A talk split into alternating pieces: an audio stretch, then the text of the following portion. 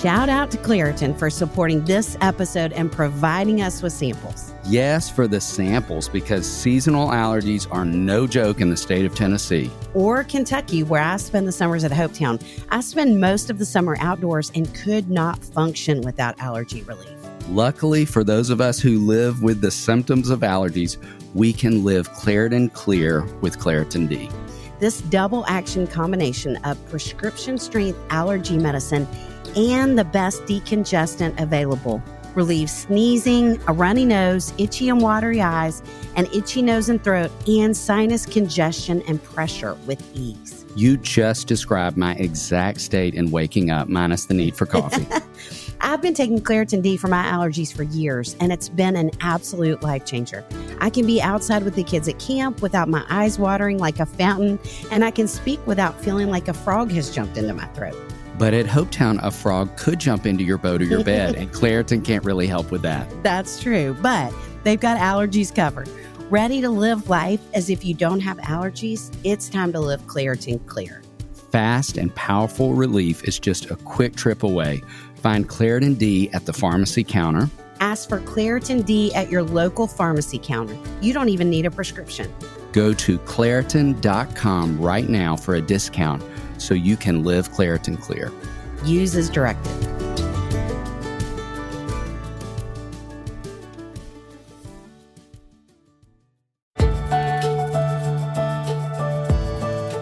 Welcome to the Raising Boys and Girls podcast. I'm Sissy Goff. I'm David Thomas. And I'm Melissa Trevathan. And we're so glad you've set aside a few minutes to spend with us today. In each episode of this podcast, we'll share some of what we're learning in the work we do with kids and families on a daily basis at Daystar Counseling in Nashville, Tennessee. Our goal is to help you care for the kids in your life with a little more understanding, a little more practical help, and a whole lot of hope. So pull up a chair and join us on this journey from our little yellow house to yours. The Raising Boys and Girls podcast is brought to you in partnership with Minno. Minno provides meaningful screen time and shared experiences for families to help you grow in your faith together. Check them out at podcast.gominno.com. That's podcast.gominno.com.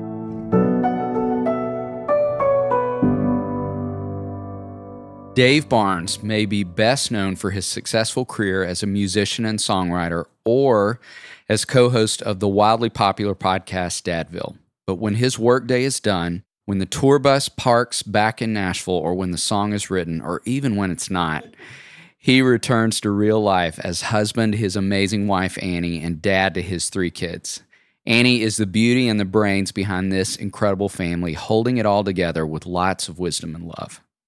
Dave and Annie, we have wanted you on this podcast for so long. I think we mentioned it to you all two years ago, probably when I ran yeah. into you once. Y'all charge so much, so it took us it took us a couple years just to get the money together. But we are well, thrilled. thank you here. for investing in raising boys and girls. I think even before we knew you, we both considered you friends, just have loved y'all and heard about you in the community and different things y'all do. And so we're so excited for you to be here. And we'd love to start with y'all telling us a little bit about your family, maybe. Yeah. Uh, which one? uh, Y'all buckle up for this podcast. Good listeners, you have no idea what you're in store for. so we have three kids. Our oldest is Ben. He's 10. He's in fourth grade. Our middle is a little girl, our little joy maker. She's um, her name is Xana, she is almost eight. She's in first grade. I love her name. Xana, Xana. yeah. I've never heard that before. We named her after our moms. My mom is Suzanne and Dave's mom is Jane. So her name is Susanna Jane. Aww. And we wanted to call her Susanna Jane. And about five minutes after she was born, we realized that was just too long. so we ended up shortening it. So now Xana is like the perfect little spicy name for this like mm. bundle of mm. joy. We love her. And then our little guy is Sammy. He is five. He'll be six this summer. Wow. So yeah. So can we just nap? Is that okay if we just sort of? Y'all have? I assume a part of the podcast just letting the parents just nap just for like nap. 30 minutes and yeah. then as you need yeah. to. As you yeah. need to. That's right. you hear so much about and maybe one of y'all has said this, but you know, like the first whatever season of your parenting, you're physically tired. Mm. and then it transitions into emotionally tired. And we're right at the cusp where it's transitioning from Mm. one to the other, you know? So not Mhm. quite as tired as we used to be, still tired, but now it's like brain starting to get a little brain fatigue, which I know lasts basically the rest of our lives. yes. You two, we talk some about the Enneagram on this podcast, and we know you both know it well. Could you talk some about what you've learned about yourself, both as people and as parents? Just jumping right in. We Yeah, are. Get, get in there. you know, this is a tender topic for Annie because I think, like a lot of eights, she is very sensitive to how they are represented, which is really mm. fair. I, I do think eights get a rough. I mean, I think especially eight women get a really rough go. You know, I love that you're an eight and that we're going to talk about it because Yeah. when we were talking about the questions and David told me you were an eight, I said, Are you sure? Really? Yeah. You know, I love when shocked. people respond that way. and actually, most people do. I'm sure. Which I like makes me feel I feel so happy right now. and you need to know that's exactly how we feel when That's ex- someone I says, "I'd have say never dreamed you were a one." yes. I feel the I could do a backflip. Yeah, I- me I don't- too. I don't, I don't get that a lot. Sadly, people are like, "Oh, of course, I knew in seven. but sevens are the only number where every where every seven wants to be a seven. Yes. Every other number, I I can't imagine. That's fair. Yeah. yeah. Is that true? Yeah. I mean, yeah. it You is. like being a seven. Yeah, I mean Wow. it's there are heavy downsides, obviously, but I do think there is truth. When, you know, you do hear like the pros say that like it is kind of the one number where we're all kind of like, no, it's pretty great. you know, that's also because we're blind to our own pain, and so we're like, there's nothing wrong with me. You know, I'm great all the time. Yeah, our number combination is a really fun, interesting combo, but I think more better than not because I think like me being a seven and Annie being an eight, we have a ton of similarities that are super duper helpful. We're both future oriented. Mm. I mean, all of these have the yin and the yang and the strength and the weakness, but I think one of the pros of both of us is that we're very much like what's coming up. We're moving. One of the things that's really tricky about that is we have a lot of friends in our lives who stay with us or you know have seasons where they stay in our back house like a lot of our single friends or younger friends artists and people like that and and I- and i have had to learn that we have to be careful sometimes when we give advice because it tends to be simpatico there's not really good cop bad cop or because i think our enneagram numbers have a lot of similarities we tend to give very similar advice Mm. so it's like there's times where I think people can sit with us and it's almost like getting hit by a fire hose because it's just so there's not like I'm one side and then she's another side. And I mean, we do to some degree, but I think the good part of that is we tend to really agree on a lot of things. Like I was actually telling a friend yesterday how thankful I am that Annie and I agree on so much spiritual things, parenting, you know, just life things, career things, whatever. And I think a lot of that has to do with us sort of our, our numbers in some way of like we tend to like movement, we tend to like going, doing, you know, there's not a lot, which is obviously there's a negative side that's a, there's not a lot of like sit and Mm. really think. And it's like, it's all about action. And so I Mm. think for better or worse with our sweet kids, they just get a copious amount of sort of like, okay, well, what are we doing about it? Like, where are we Yes. going with it? Like, let's don't sit here for too long. Let's move to the next thing. And I think parenting is really interesting too, because I think Annie is a really amazing truth teller. I spent a weekend with Richard Rohr years ago, and one of the things that he said there was only about 10 or 15 of us, and he taught on the Enneagram, which was amazing, amazing, amazing. Mm. And the rest was tricky, but the Enneagram was extremely helpful. We were having lunch one of the days and we started talking about that. And he said, Well, you know, what are you and your wife? And I told him, and of course, he was like, Of course, you're a seven. He's like, Look at the wrinkle lines on your eyes, which I was like, Wow. Isn't it fascinating? Someone that knows it that well Yes. physically can tell, like how you stand or how you talk or Wow. the way you're, you know, whatever. But Ugh, He that said is that not his- good news for hmm? either of our wrinkles. Is one. I mean, gonna yeah, all yeah, kinds yeah. of consternation faces. yeah, yeah, ju- judgy wrinkles. Yes. Mm-hmm. Um, no, oh, I- Okay. it's David Nuts. Yes. but I think he said something that was so wonderful to hear. He said, you know, his mom was an eight. And I think about this so much. He's like, it really is one of the greatest gifts to a kid that a parent is an eight because the kid always knows the orientation. Mm. Yes. Like, this is always the truth. Like, Yes. mom, do I look good in this? I don't really love that dress. Okay. Like, hey, should we do this? No, you shouldn't do it.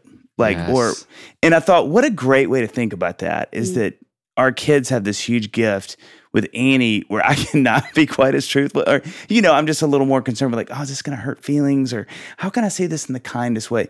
Where Annie is much more concerned with the truth being known and understood. And so it's really interesting watching our kids because I've seen that to be true. Like, sure, there are times where something may come off a little sharp, but most of the time, one, they are oriented to that's how she communicates already. Mm-hmm. And you can see that. Like, I think if they weren't, they'd be a little more gobsmacked or whatever. But you can see that they're like, oh yeah, okay, cool. That's how Annie. That's how she cares for them is to say, hey, this is the truth. And I just thought that was such a beautiful way to think about that. It's like an eight parent. I'd say maybe even especially a mom is such an interesting thing because I think the kids can always go to her and go, you're always going to tell me the truth. So I never have to wonder. God, as you walk into school, like mom said, I look pretty, but I just don't. It's going to be like, no, like I think this is the truth, you know. Mm. So I think that's a real gift that Annie and her personality type brings to kids, which is really helpful because I think I can be a little more like, oh, should we kid glove this a little more or Yeah. whatever, which I think is a good combo. But Well, I would think too, they have a real sense that you're for them. yes, I mean, I think they would never question that you so. are for That's them. That's right. That's really well said. Yeah, well, I don't know that I've ever said this to you or not, but my Enneagram teacher once said that no one has the capacity to make kids feel safe in this world the way an eight parent could. Wow. Oh, and I that's remember listening to that and thinking about who I know you to be. Like, Mm. no one has the capacity to make them feel that safe or that loved Yeah. out of that Mm. strength. And Wow. I'm thinking, when you said the word combo, I'm thinking about the amount of strength and love and joy and Mm, enjoyment you two bring. Like, I think, what a gift to your gift. children. Yeah. That well, you you know, too, I think that. one of the things that is so fun about our wings, because we share each other's wings. yeah. Her wing is a nine. We don't share that one. So obviously our communication is great. Um, and just how well we know each other, you can see is really paramount.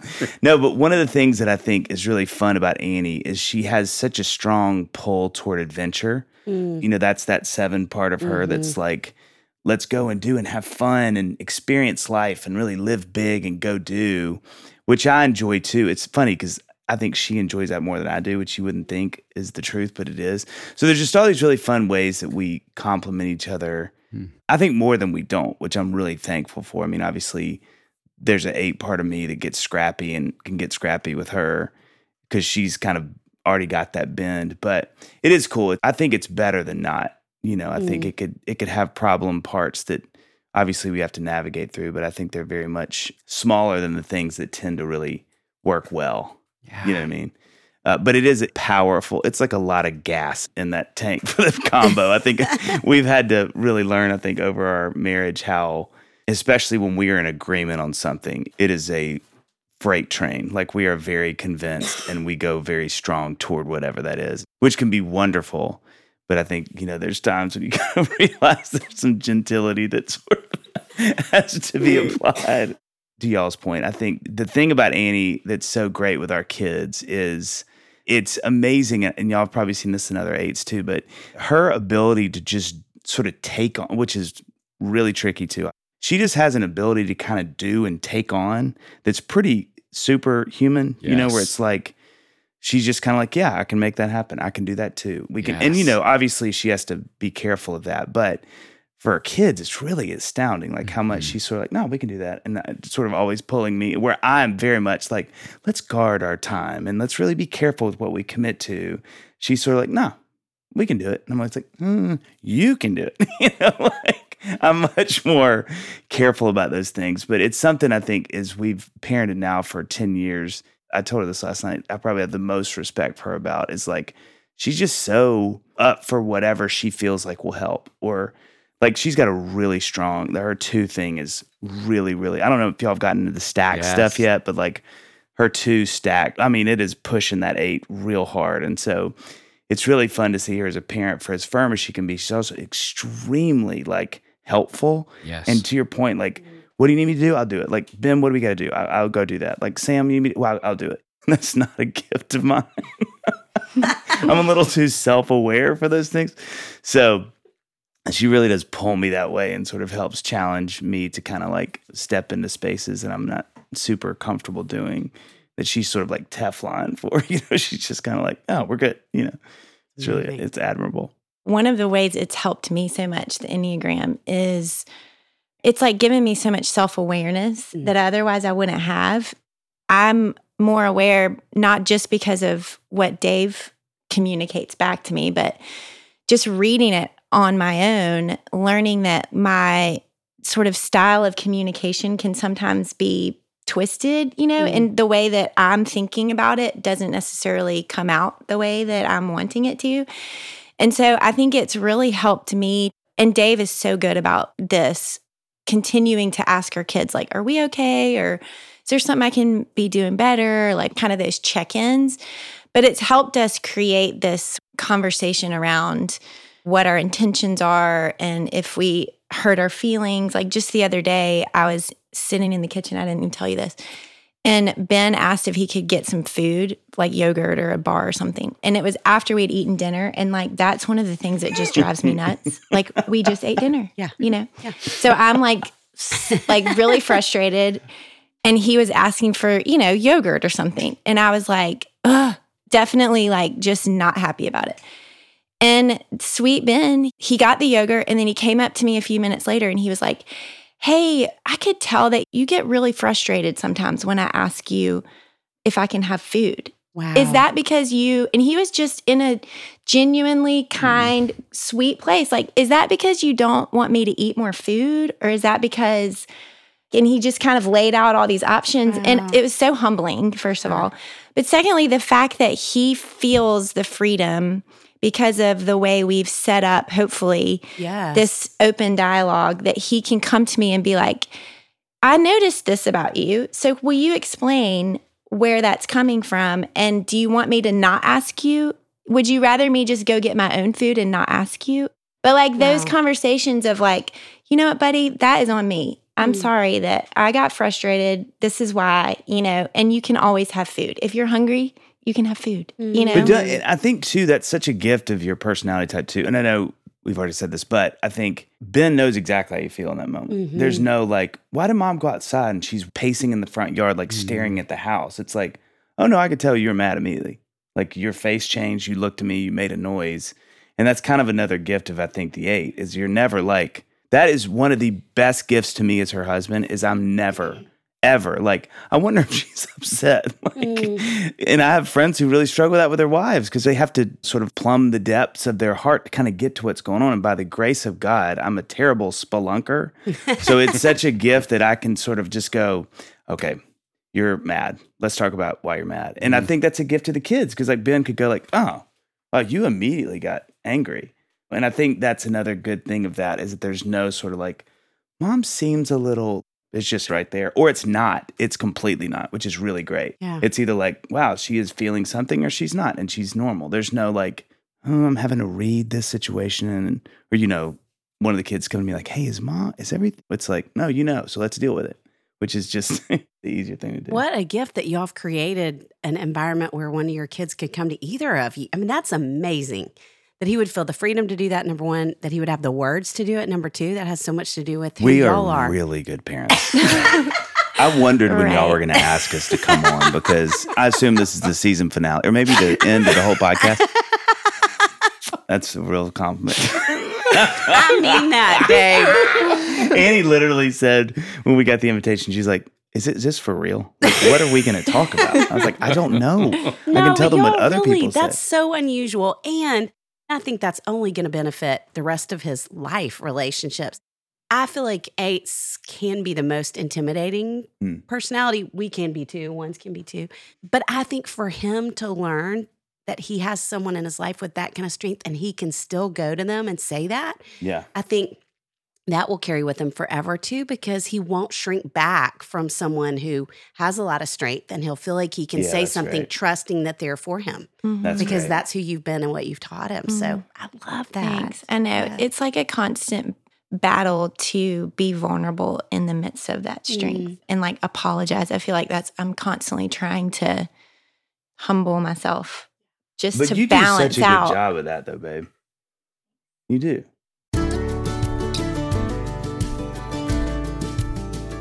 Sissy, we just spoke in town last night and reminded the parents in the room about putting on their oxygen mask first. That great reminder that flight attendants give parents when they board flights.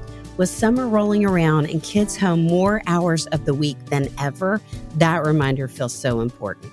A hilarious dad who works from home told me last night at the book table that when school ends, sometimes his sanity does as well.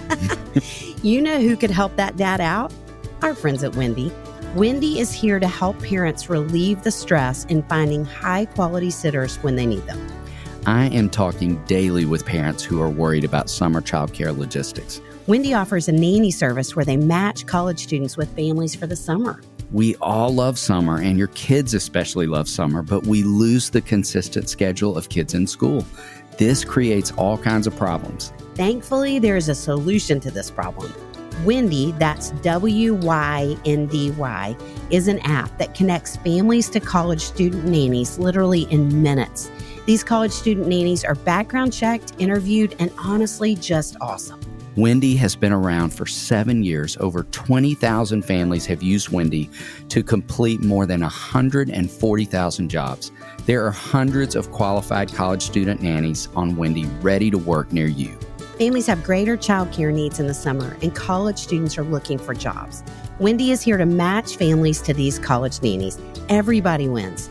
This could be part time or full time. Wyndy has a match for your needs. All you have to do is go to wyndy.com slash RVG to start a search for a nanny. And as a special offer, they are going to knock $50 off your search if you go through that link. Wyndy provides top notch service, but at a fraction of the cost of a traditional nanny agency and no ongoing fees. Here's how it works. Go to wyndy.com slash RVG to start your search. A Wyndy concierge will find great matches for your job and set up interviews for you. You choose the one you like. Get started now because there are a lot of parents out there looking for nannies for the summer. Go to wyndy.com slash RVG.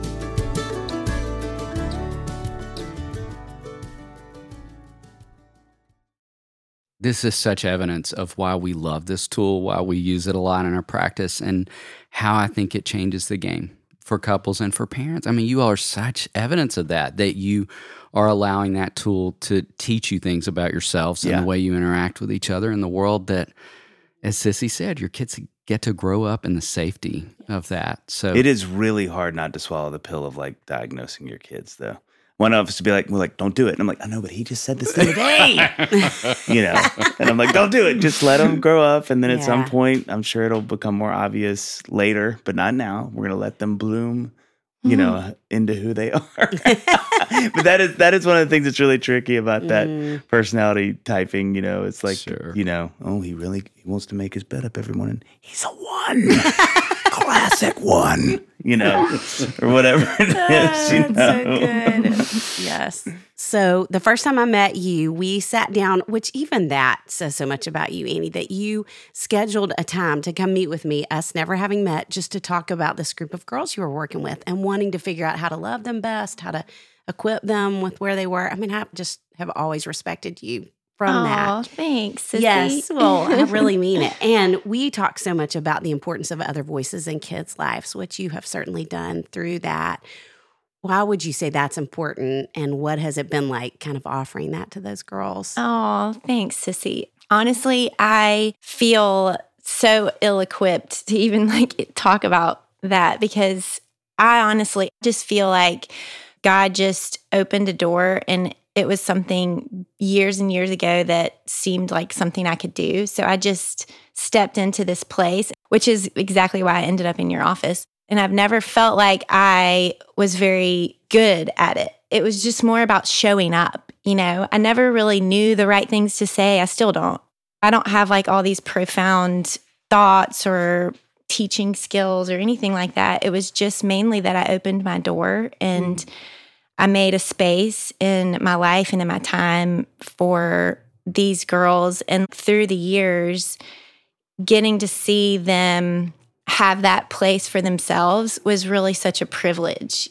I don't know. I think the culture in the world, especially for young girls, it's just so hard to look for all these places to tell you who you are, to tell you how to compare yourself and who to be. And the gift of having a spot to come every week and learn what Jesus says about you and the truth of the word of God in your life is just transform. I mean, it really mm, is yeah. transformative. And I think even in the midst of that, it was so humbling for me to see the benefits of it. And sometimes you don't see that, you know, Mhm, you don't mhm. see that till years later or maybe never. But I found that there's so many voices that are not healthy speaking to these girls.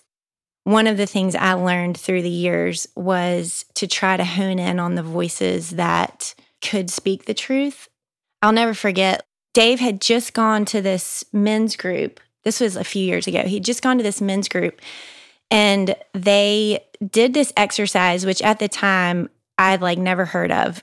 One of the guys leading the group was like, let's take a minute and everyone speak words to this one guy. I think it was like music people that y'all didn't even really know each other very well. But you got to say, This is what I think of you, Mhm. and this is how you've impacted me from a distance. And he came home that day being like, This was so amazing. Seeing this guy be so blessed by these people that didn't even really know him very well, but they're like speaking to him about how he's impacted them from a distance. Mm. It like hit me. I was like, that's so crazy. Well, then several days later, it's so funny how God works. I ended up on a high school youth retreat and I was in charge of doing like a small group for the high school girls at my church. So there were probably like 25, 30 girls in this like camp cabin, all sitting on bunk beds. And Oh. we were there like later after the talk. And one girl in particular that always was more vulnerable than everybody else just kind of led the time by saying how much she was struggling and having a hard time because she didn't know who she was or she didn't feel like God was really showing up for her or whatever the thing was. And just because of what I'd heard through Dave, it dawned on me maybe this is a moment here. I was like, you know what, let's try something. Again, this is like 10th through 12th or something girls. And this one particular girl was maybe a junior or something. So she wasn't like close to all these girls. I was like, I'd like for everybody to say what you think about her. What are some things that you have experienced from a distance that you know about her?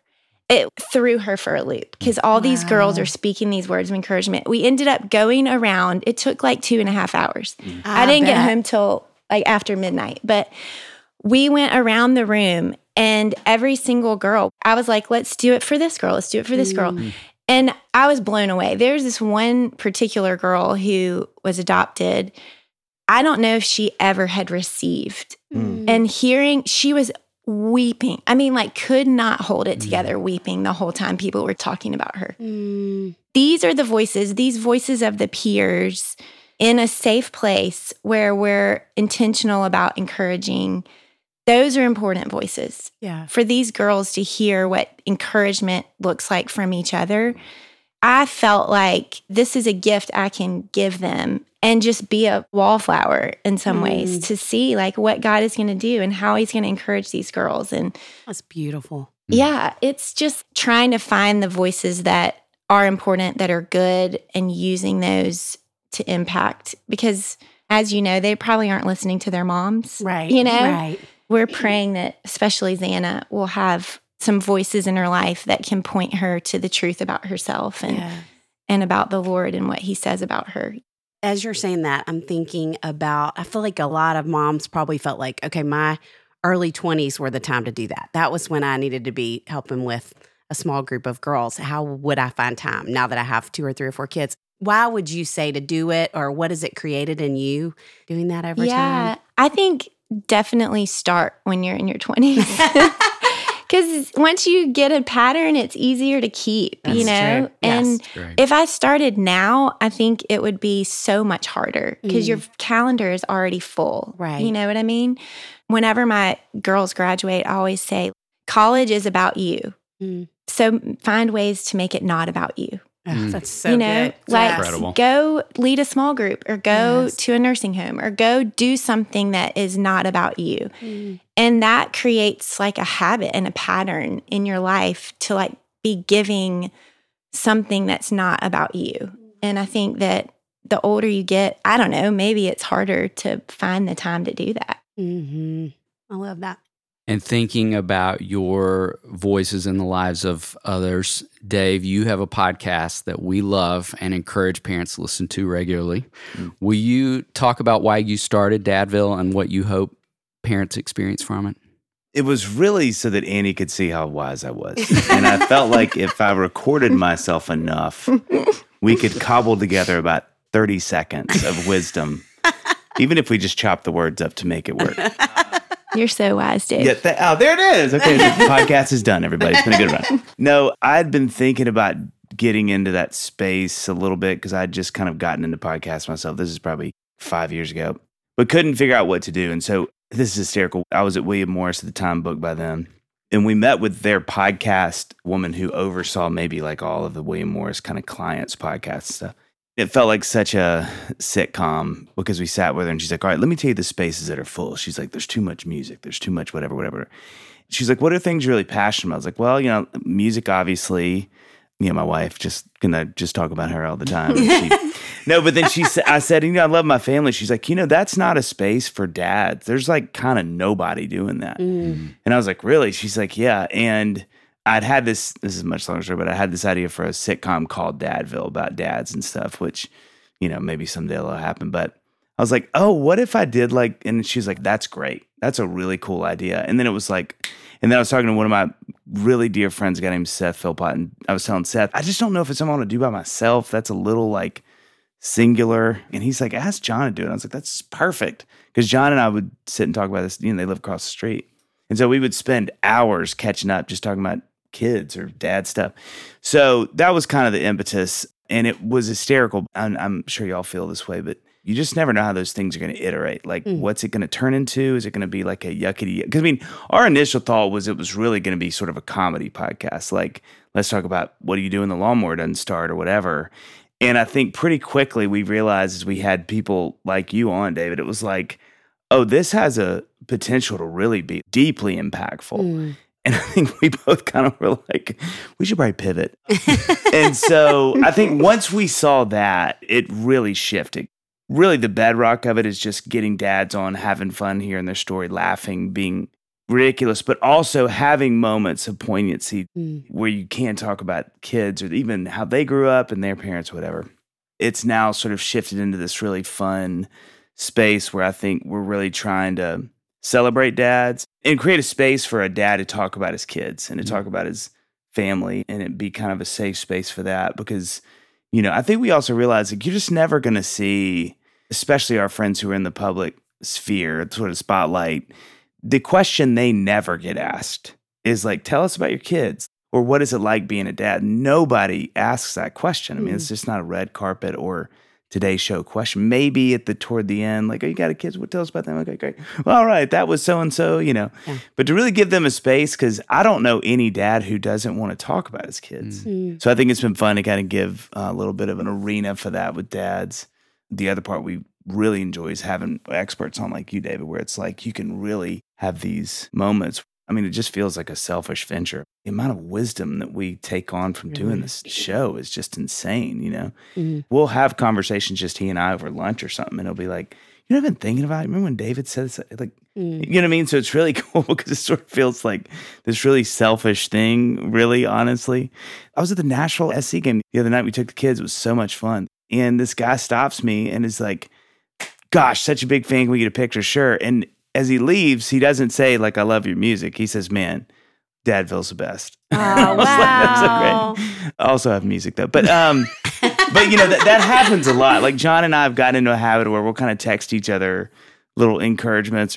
You just never know with those kind of things if it's resonating or whatever. But yeah, it's just been such a tremendous source of joy, and Mm. I also get excited that someday our kids can listen to it. Mm. You know, I think that's one of the gifts in the long term that our kids, if they ever get curious and go like, I wonder what dad thought about these things or Mm. thinks about these things, that there's copious amounts of, you know, airtime for them to listen and hear. So it's great. And you know, I was going to say too, retrospectively, like we had Curt Thompson on, who, you know, is just man genius. Mm. And he talked about how our brains are literally wired for community, but Mm. especially in the way of someone telling us who we are. Like Mm. people speaking truth. Like there are neurological events happening when that happens. Your Mm. brain shifts when you have someone look at you and go like, "Hey, you're a great Mm. dad. You're great," and it's like it absorbs it because it needs to, and it shifts because it needs to, because it just solidifies who we are. And so I think just learning those kind of things, you're like, wow. That's the other thing too, John and I laugh probably the most about is like, when will we ever get to sit and have these conversations except for this podcast? That's what makes it especially fun. Is you're like, yeah, you just never sit and talk about these things, or I'd never meet half of the people if we weren't doing it. So it's really cool. It's been a huge source of joy and wisdom, truthfully, maybe as much as anything. The Raising Boys and Girls podcast is brought to you in partnership with Minno. Did you know that Minno has an award winning children's Bible? Written by VeggieTales creator Phil Vischer, the Minno Laugh and Grow Bible for Kids is more than a children's Bible storybook. It's a deep, engaging, and whimsical gospel experience. Each Bible story is vividly illustrated, takes just minutes to read, and includes a family connection to encourage readers to learn, talk, and pray together. Find out more at shop.gominno.com. That's shop.gominno.com. This season of our podcast is called Modern Parents Vintage Values. We've been talking a lot about kids and where they struggle. Hmm. Obviously, what would y'all say is a vintage value that you think kids struggle with today, and how can we help them get to it? this has to be the most common answer, but I think screen time and like how I mean, Annie and I literally talked about this last night as we were going to bed. Our kids just really aren't on screens as far as like iPads, computers, and phones and stuff. And you know, Right. slowly but surely, like obviously TV, like they watch shows and stuff, but we just sort of drew a hard line on it, and thankfully they've acquiesced, which has been it. But now, awesome. as Ben comes home as a 10 year old, is like, um, my friends get screen time. We're like, hmm, want some pizza? You know, like how can we avoid? So, you know, Annie brought that up last night. Literally, she's like, hey, we got to sort of figure out a little better of a groove. I think for me, that's something that is a really interesting thing to have to figure out now that we didn't have to figure out. And especially growing up in, you know, both of us grew up in Mississippi, but I grew up in the middle of nowhere, Mississippi. So, I mean, it was like you just got on your bike and you, we'll see at lunch, you know, Mm. and- or your skateboard or whatever. There was no option for this other thing. I mean, I remember, golly, I would get up in the morning. I remember, like in the summer, especially, you know, it'd be like, Mom, can I watch Reading Rainbow this morning? And she's like, and that's it. And I'd be like, oh God. And it was just like sitting there, like, oh my God, here we go, here we go. Reading Rainbow. Like I have a neurological response to that song. Like there's a Pavlovian thing that happens when that song comes on. Like I just immediately, because it was just like, you can have your one show and then you're like, go outside or go draw or whatever, you know? Mm-hmm. So I think that is sort of one of the things that is the trickiest to me. That wasn't something we had to sort of Mhm. navigate. And again, like Annie said last night, she's like, it's not that it's all bad. It's not like you got to have this like zero tolerance policy for it, but I do think it scares me more than I get like excited about it. Yeah. Mhm. do you have a thought? I think that our kids these days don't value as much the older generations. Mm. I remember growing up and like going to nursing homes and singing Christmas carols at Christmas time or Yes. doing things that involved different generations and different socioeconomic. That's one thing that I am trying in our our little family to really get us outside of this bubble. It seems to me, and maybe I'm just on the front end of it, and maybe it's not this way, but it seems to me that our culture is so much more about ourselves Mm. as our kids get older, it seems like there's more pressure on the parents. We have to be more intentional to get them outside of their own little space and their own peers and their own bubbles. And I know that's on every parent everywhere, but I want my kids to appreciate old people and people that don't look like them. And Yes. there's not as many opportunities, it doesn't seem like, to really introduce that or make that something that they're used to. Do Y'all know Shower Up. It's such a cool organization, Mhm. but classic Annie.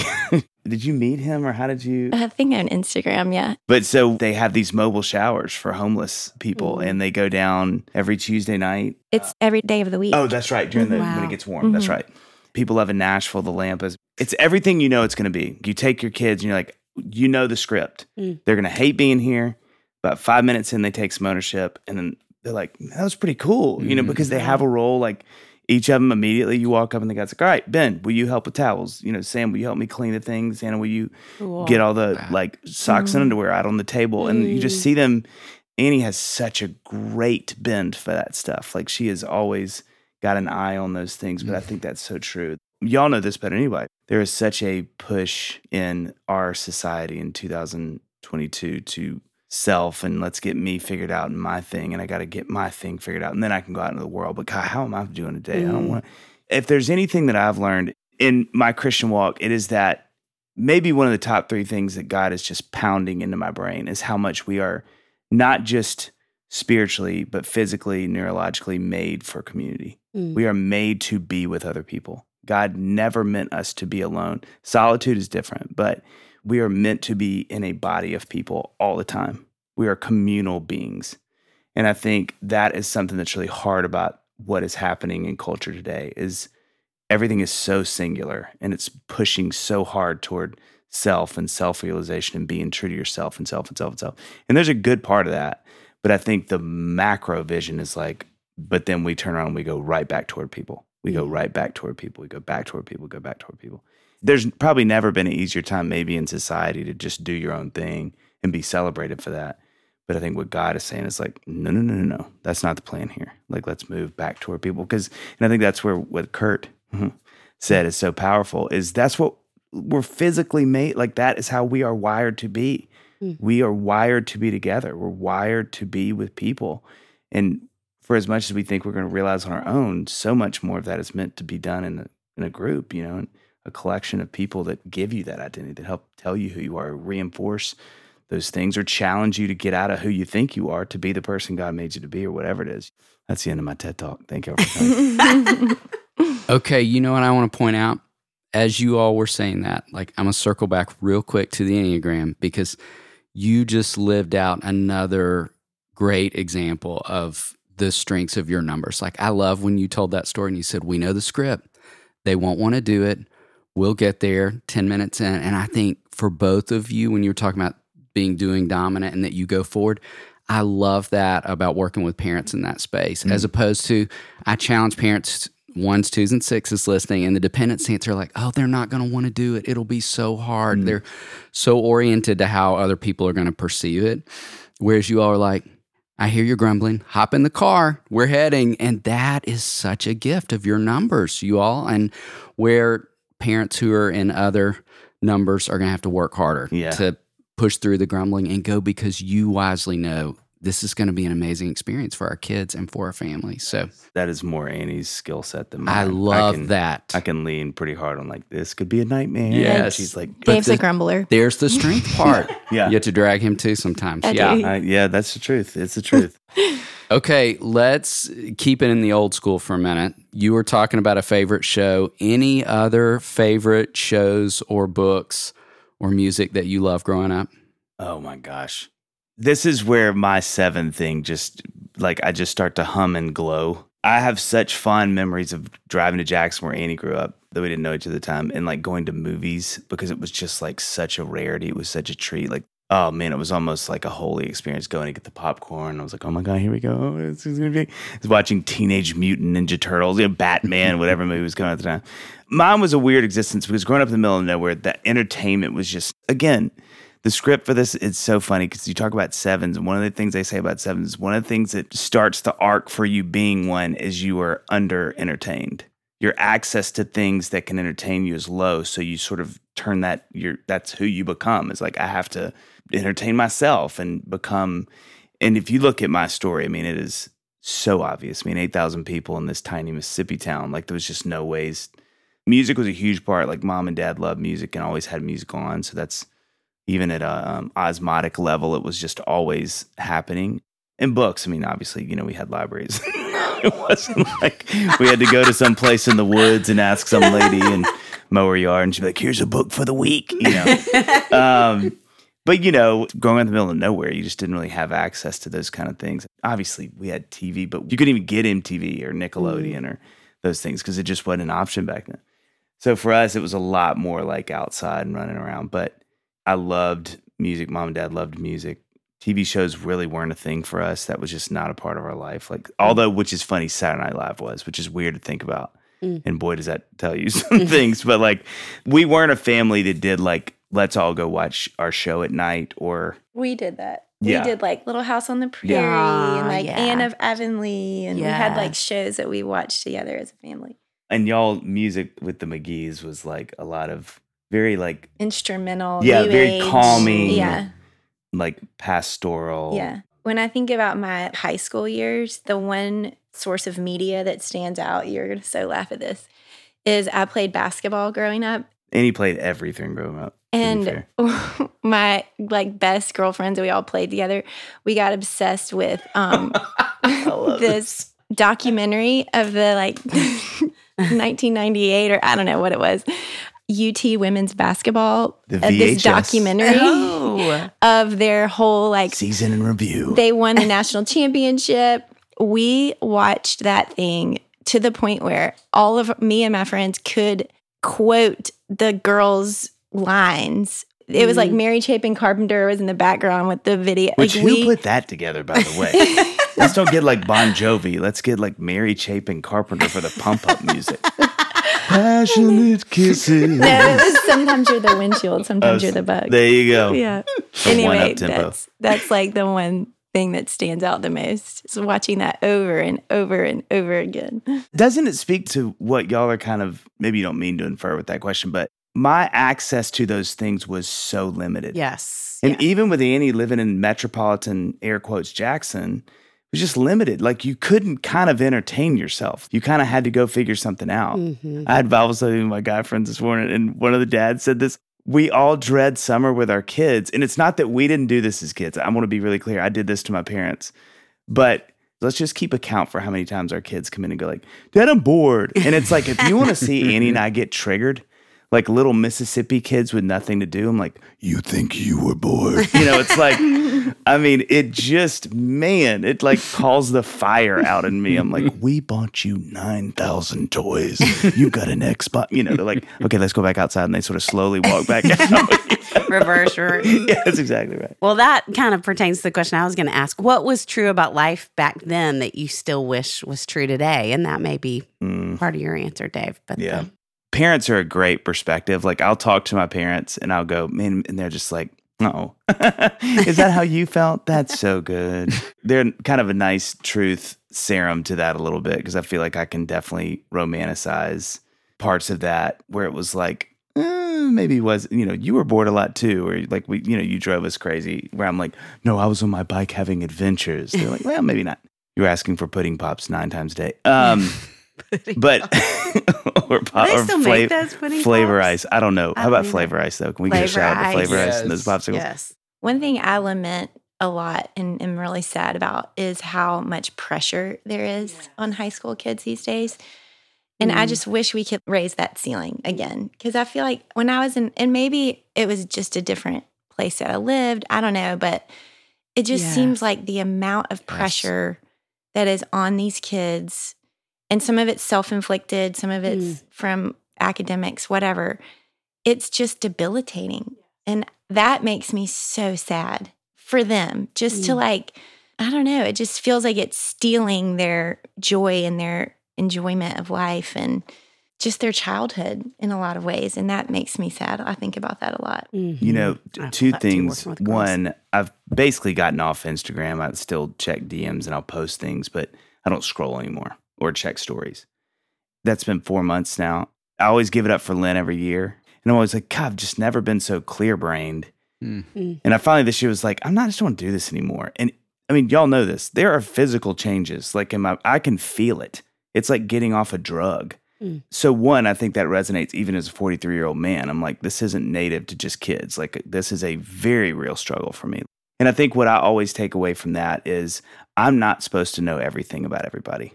That was Mm. never a plan in, God, in Yes. God's great economy. He was you take care of your one line of plants that like you got your little thing you're going on, take care of that, I'll take care of the Mm. rest. And I think it does deceive us into being a little godlike, you know, like Mm. we need to know everything about everybody. And what's everybody doing? That informs how I feel about myself. And I think that's a bunch of hogwash And I think we should just nuke social media. That's just my opinion. That said, harkening back a couple of questions ago, to your point, Sissy, like Annie had done all these Bible studies with these girls. High school girls, she'd be with them for a couple of years at the covenant where we go to church, and then, you know, they graduate, and then she'd say, I'm done with that. And then somebody would come to her and go, You do these and you do them great. And she's like, I'm back in. and I'll never forget, like, they were always really consistent. Like, I'd always say, did it go tonight? And she'd be like, You know, for those first really three, which started probably 10 years ago, maybe, it was always so consistent. Like, oh, it's boy stuff, or, you know, some of the girls struggling with this or that. And it wasn't that it was light, but it was without a significant weight, you know, and we talk and we go to sleep. I'll never forget that last one she did. And it's why she called you, Sissy. Like two or three in, she walked upstairs and she's like, I don't think I can do this. This is above my pay grade. And I was like, What do you mean? She's like, This isn't boys and maybe some food stuff or imaged. This is like really disturbing, hmm. scary things. This is not what I was trained to do. And that's why she called you. And so I mm-hmm. think you see how much Things have changed. they have. I mean, obviously, y'all at the front lines that, but gosh, they have changed. And I think just watching Annie walk and struggle through that, I was like, mm-hmm. man, even in two to three years, yeah. it's so tricky, you know? You all, along those lines, we've never seen parents as weary as in this Mm. season. What would you want to say to other parents who are experiencing weariness or hopelessness in this season? My first thought is community. I think having somebody to bounce it off is helpful, but I think what we were kind of talking about, just finding other voices for your kids is so valuable because they're not going to listen to you probably. I don't know. Y'all know that better than me, but Mm. whether it's like a youth group or a small group somewhere or just to have somebody else that has a voice and figure out what's important to the kids, what voices are important to them. Like I remember one time we had a group of girls, a couple of them were like so concerned that they'd never kissed a boy.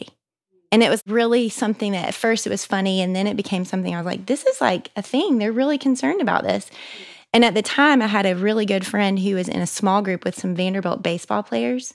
So I set us up to go Mm. to Vanderbilt's campus and sit with these Vanderbilt boys. They were in a Bible study, so I knew they loved Jesus or at least pretended to. That was a, yeah, it And could have been dicey. So I asked them to like tell about their life. And then I specifically said, what if you met a girl that you liked and she said she had never kissed a boy? Mm. What what would you think about that? Wow. And I hadn't prepped them or anything, so I'm hoping like, Lord, you got to take this one. And they said, "Oh my gosh, that's amazing. That's Mm. I would feel like privileged that that they would tell me that." wow. And I never heard another word Mhm. ever again about these two girls that were struggling with that. Mm. And I'm like, you know, those are the voice, like what voices are important Mhm. to them? And how do you figure out where is it that our kids can hear th- Mhm. this? We did that at Hopetown one time about modesty.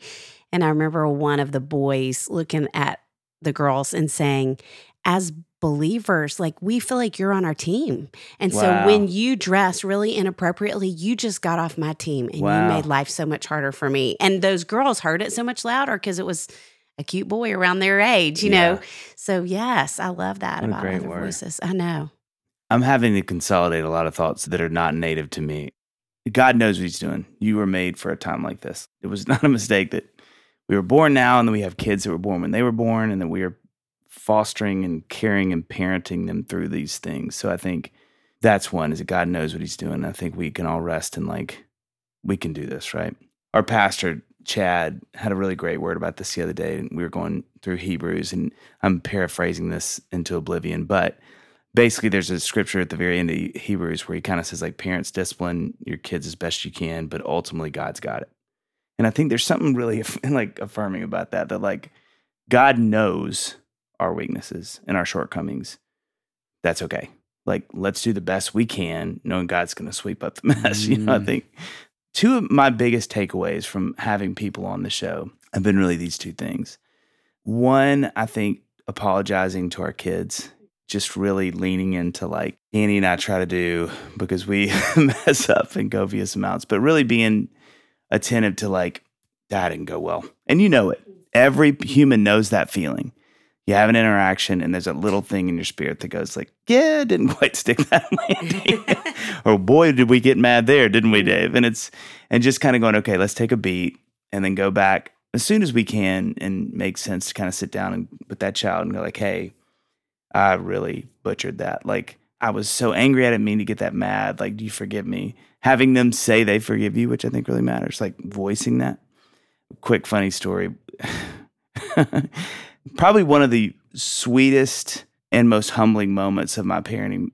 Ben, our oldest, who was probably seven at the time, playing soccer with his team, afternoon practice, and the two coaches who I know really well said, "Hey, bring your cleats if you want to. You, we'll just do like a little ten minute into the game that you and a couple of the dads that are there can get in and play with the boys." Dads, obviously, we're not slide tackling with kids, no slide tackle. So we're playing, and one of my son's best friends comes in, slide tackles me, and hits me immediately. I look down, and there are cleat marks, and my leg is already starting to swell. It hurt as bad as anything I've ever felt in my life. And I get up and shame this kid into the middle of the earth. I mean, I stand up and I'm like, first of all, I yelled a word that the Lord doesn't use or is not in the Bible. And and I just said, "What are you do? Like, did you not hear?" And I felt bad for him for a lot of reasons. One, because I'm shaming him and mad. But two, do you know that thing in a kid where they're like, "I've hurt a big person, Yes. and I don't know what to do with this feeling." Like, mm. one, I can do that, and two, you can feel like that. And whoa, this. So there's a lot of things happening in that moment. But I'm just like, "Did you not?" hear? And the dads are kind of with me. They run over, and, the, and one of them's dad is there, and he's like, "What are you doing?" And like, and the kid felt terrible, but I mean, he came in hot. I mean, it hurt so bad, and I, I like had to kind of hobble off the field. It, Oh. I mean, swelled up like immediately, and like a two weeks, it just looked like it was terrible. Anyway, I felt so bad. I'm standing on the sideline, and I'm like, "Ah, I could not have handled that worse. And the kid, you know, he's a kid, so he's back up and he's running around. Well, in God's sort of great sense of humor, he's riding with us home. So I'm like, uh, and I can hear Jesus just like, Dave. And I'm like, I know, I know, I know, I know, I know. So we get back to the car, and I'm like, okay. He's already just bubbling around and he's fine. I said, hey, would you come here for a second? And he's kind of looking at me and he's either like, I'm about to get reamed or I don't know where this is going. And I kind of get down on my knees and say, hey, bud, like, God, I'm really sorry. I'm really mad at you. And I said a word I shouldn't have said. I've never seen a child so uncomfortable because he's kind of looking at me and he's like, okay. And I said, so will you forgive me? And he's like, yeah, sure. And I was like, no, but like, I should not act like that. And sweet Ben comes over and he puts his hand on his back and he says, hey, it's okay. He does this with me all the time. and I thought, and it was this double emotion in me of like, God, this is embarrassing that like my kid is having to go like, hey, but God, what a gift Mm. that my kid is like, this is what my dad does, which is still makes me emotional. But Mm. I think for me was this really potent moment of like, isn't it cool that Ben knows that's what we do? Mm. Even now, I'm like, I hope that that carries on. So I do think apologizing to your kids is such a big deal. And I think the other thing that the guy said on Dadville I think about all the time, we were talking about grown kids, and this guy's my age. He was talking about how he's so fascinated by families that have kids that are older that still spend a lot of time together. Like they bring their families home and they want to go on family trips. I said, What do you think that is? Like, how do those parents pull that off? Like, what's the magic thing? And he said, You know, it's a fascination of mine too, Dave. And he said, I ask every single set of parents that do that well, like, what have you done? Like, what's the magic sauce? And he said, consistently, almost unanimously, it's some version of them saying, Stay interested, Mm. just pay attention and stay interested. And I thought, isn't that such a So easy but beautiful thing to hear? Just like when they're talking to you about something, listen. how was the movie tonight? Or how did the day go? Or mm. like, tell me more about that. Or Right. and I thought, God, what a that it's just that simple. I mean, mm. it's insanely hard, but so beautiful. Just just to stay interested. Just Yeah. when they're talking, like listen to them, mm. or when they have something they want to tell you, like really stop what you're doing and like go, oh, and then ask another question about it. You know, it's like that's such a good word. And I think these are things that are doable that hopefully are encouraging. But I know for me, give me like a lot of hope Mm. because I'm like, if I try hard, I think I can do these things. You know, at least most of the time. So good. Well, I hate to even be at the point where we're talking about wrapping up, but for folks who've been listening, where can they find y'all? You mentioned Dadville. Yeah. You, under your breath, mentioned that you did some music. which you do I dabble. music. um, no, yeah. So Dadville's out there. Fall I'm out with Lady A, which is fun. I'm opening for them, and we're doing a lot of shows around, and then Christmas shows and music, and it's all happening. Always, always evolving, always changing. You too. It has been beyond fun to be with you. Mhm. We couldn't thank you enough for giving us this kind of time. And we love to end with something kind of fun. And if we could share, which we hope we can at some point in the near future, a taco with the two of you, what would that taco be? Now, are we talking store? You can purchase, Taco, you can Then I can it, answer it any- can be Lady any. bird, lady bird, lady bird. Well, then you have to be Mm. honest, though. Don't be cooler than you are. If you could Taco really get- Bell. There we go. I knew it. One of my fa- listen, some Taco Bell. I do. One of That's my favorite great. Annie stories ever in all But of if I'm being cool, it's lady bird. Yeah, yeah. if literally of all time, she had gone out with some friends, her girlfriends. John went somewhere nice, like an East, like an East Oh, Nashville, Cafe Roze Yeah, yeah, Cafe. Roze. And they're like, you know, it's her and her girls, and they're having a girls' night, and they're getting, you know, nice drinks and this nice meal. I laughed until I thought I was going to TT on myself because later that night. You know, I'm like, how's it going? She's like, well, you'll love this. And she sends a video of them driving through Taco Bell at like 10, 15 p.m. And I was like, what? And she's like, yeah, this, it wasn't enough food for us. We had to double down. I was like, respect, girl. So good. I mean, yeah, Ladybird. There's so many great ones Mm. in Nashville. I'm going to stick with Ladybird. But uh, listen, I got a soft spot for Satco. yes. When I was single, my best friend Micah and I lived together, and we knew the staff there, and people I think thought we worked there. That's how much we were there. So that's kind of got a So soft spot. too. Yeah, of course. well, I think you should take us out singing Islands in the Stream. This one, I don't know how many people know this one. This is the only but a goodie. I can just launch in. The Raising Boys and Girls podcast is brought to you in partnership with Minno. Minno helps you make screen time meaningful for your family with shows kids love and values parents trust. Check them out at podcast.gominno.com. That's podcast.gominno.com. It's our joy to bring the experience and insight we gain through our work beyond the walls of the Daystar House. Join us next time for more help and hope as you continue your journey of raising boys and girls.